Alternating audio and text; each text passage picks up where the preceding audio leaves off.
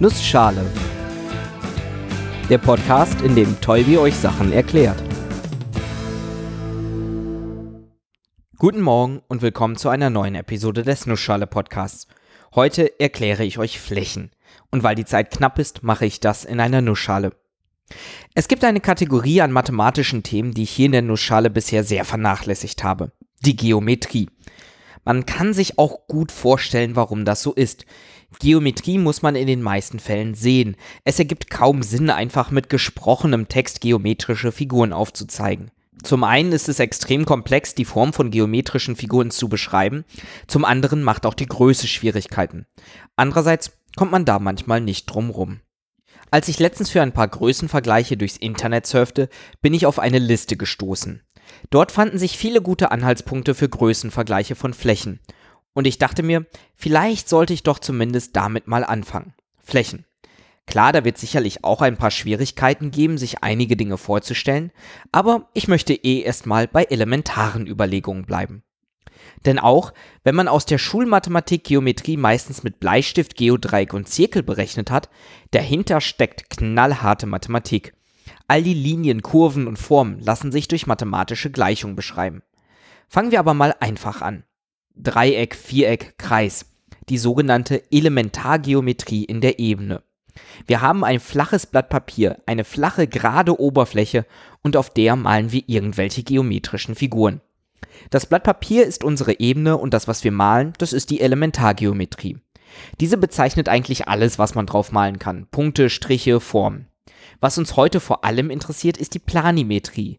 Da geht zwar auch darum, wie geometrische Objekte zueinander ausgerichtet sind, um Winkel und Positionen und so, aber vor allem auch um den Flächeninhalt.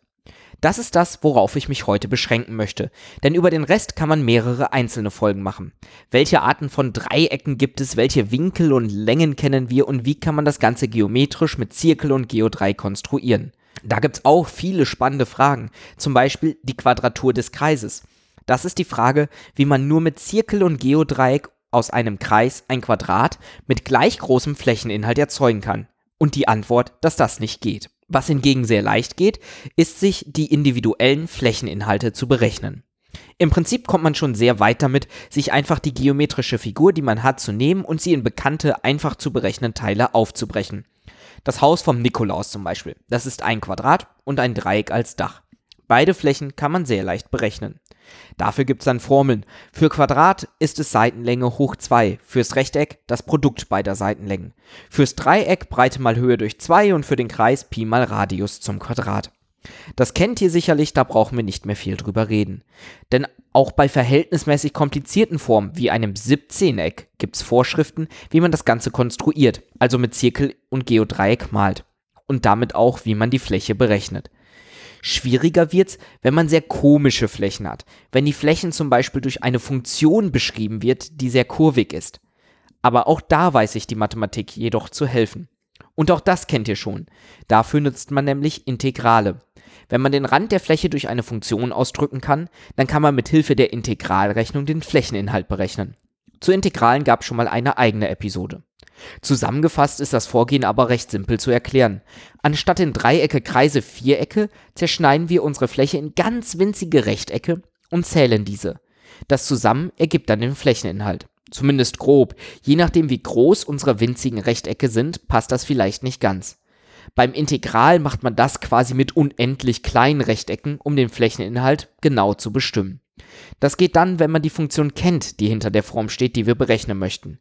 Kennen wir die nicht, dann können wir trotzdem dieselbe Methode anwenden, nur eben nicht mit unendlich kleinen Rechtecken und deshalb mit einem kleinen Fehler.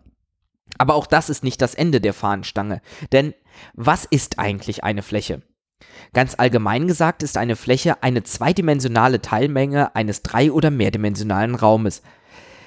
Was? Naja, stellt euch mal euer Blatt Papier vor. Das ist mehr oder weniger zweidimensional. Wenn wir das jetzt vom Tisch heben, dann bewegen wir es durch den dreidimensionalen Raum.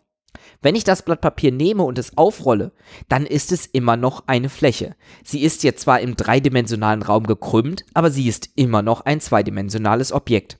Das kennt ihr zum Beispiel von der Oberfläche dreidimensionaler Objekte. Unsere Papierrolle ist quasi ein Zylinder, ein dreidimensionales Objekt mit einem Volumen. Dessen Oberfläche ist unser Papier. Und der Name Oberfläche verrät schon, es ist eine Fläche. Und natürlich hört die Mathematik nicht bei Zylindern auf. Es gibt auch kuriosere Flächen, zum Beispiel das Möbiusband. Wenn ihr einen Papierstreifen nehmt und daraus einen Ring macht, quasi ein Armband, dieses an einer Stelle durchschneidet, ein Ende davon dreht und es wieder zusammenklebt. Das ist ein Möbiusband.